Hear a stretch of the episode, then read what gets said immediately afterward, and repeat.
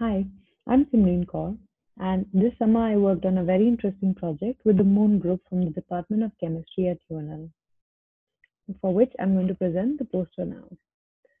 This project is aimed on developing a model of students' understanding of wave properties of light.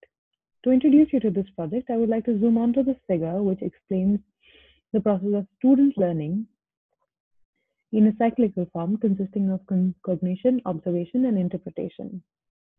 The area that we worked on this summer is linked between cognition and observation.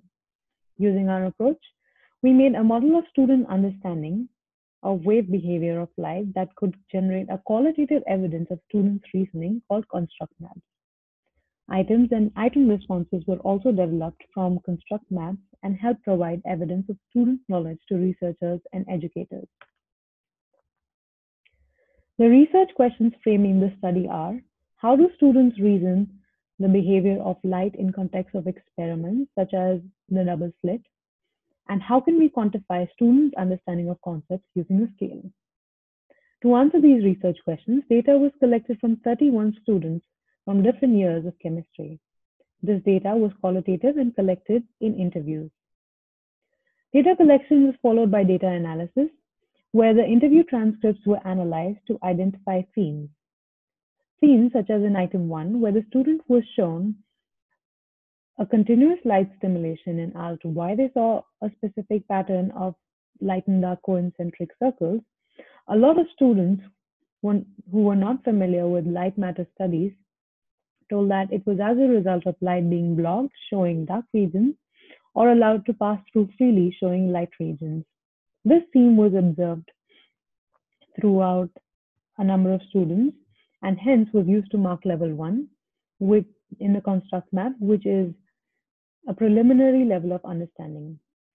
Data analysis is followed by model generation in which identified themes were translated into construct maps and then into items. Model revision was then followed by revision of the items and construct maps based on the coding performed. Coding was a process in where we mark specific sentences in student transcripts and then try to match them to the item responses in construct maps. Data analysis, model generation, and model revision is an iterative process, which means each step continually informs the other steps. Moving on to the results, I've put the student responses on the left, pointing to the corresponding item responses, which also match with the construct map levels on the right. I have taken the example of item 7 here to demonstrate the results. In this item, the students were shown two light stimulations of red and blue light through a double slit barrier and asked why they saw a different pattern for both of them, as illustrated in the figures given here. In the first student response, the student in the transcript answers that the red figure has a bigger wave, so it could fit more color in, which matches with item response A, as it states that red light has a large wavelength, which causes it, its illuminated regions to take up more space. This item in student response belong to level one of the construct map because the student demonstrates the understanding that longer wavelengths result in light taking up more space on the screen. The second student here says that red light's wavelength is longer and has more spread out and troughs, which points to item response B. And the student is at level two because it marks when the student understands that light can add or can cancel out due to crests and troughs in it. Since the third student says that the frequency of light is lower, so it is not moving fast enough and causes less interaction, this response matches to item response C, which states a similar reasoning. The red light has lower frequency and therefore a longer time for interference, resulting in larger regions in the screen. This response is coded as level 3 since the student seems to understand that the frequency of light is related to the time associated. In the fourth example here, the student says that there were lesser iterations in the stimulation with red light, which match with item response B and level 4.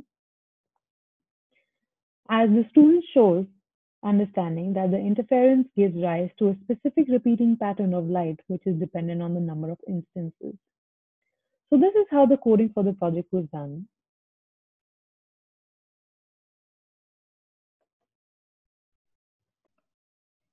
And the codes that were we obtained from all the students show, showed evidently that student understanding of light matter interactions varies in sophistication. This is a more holistic approach and helps student helps place student understanding along a broad continuum instead of terming instead of just terming it as correct or incorrect and helps researchers and education, educators understand student learning better. In the future, the items and construct maps design in this project must be piloted with a wider sample of students.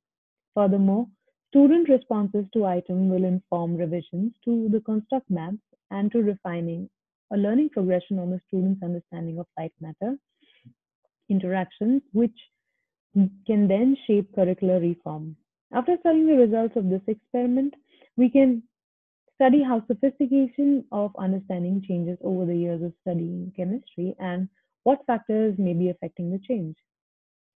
I've also listed the references that I used for the project here. And lastly, I would like to thank the Morton Group for helping me in this project and giving me this great opportunity. Thank you.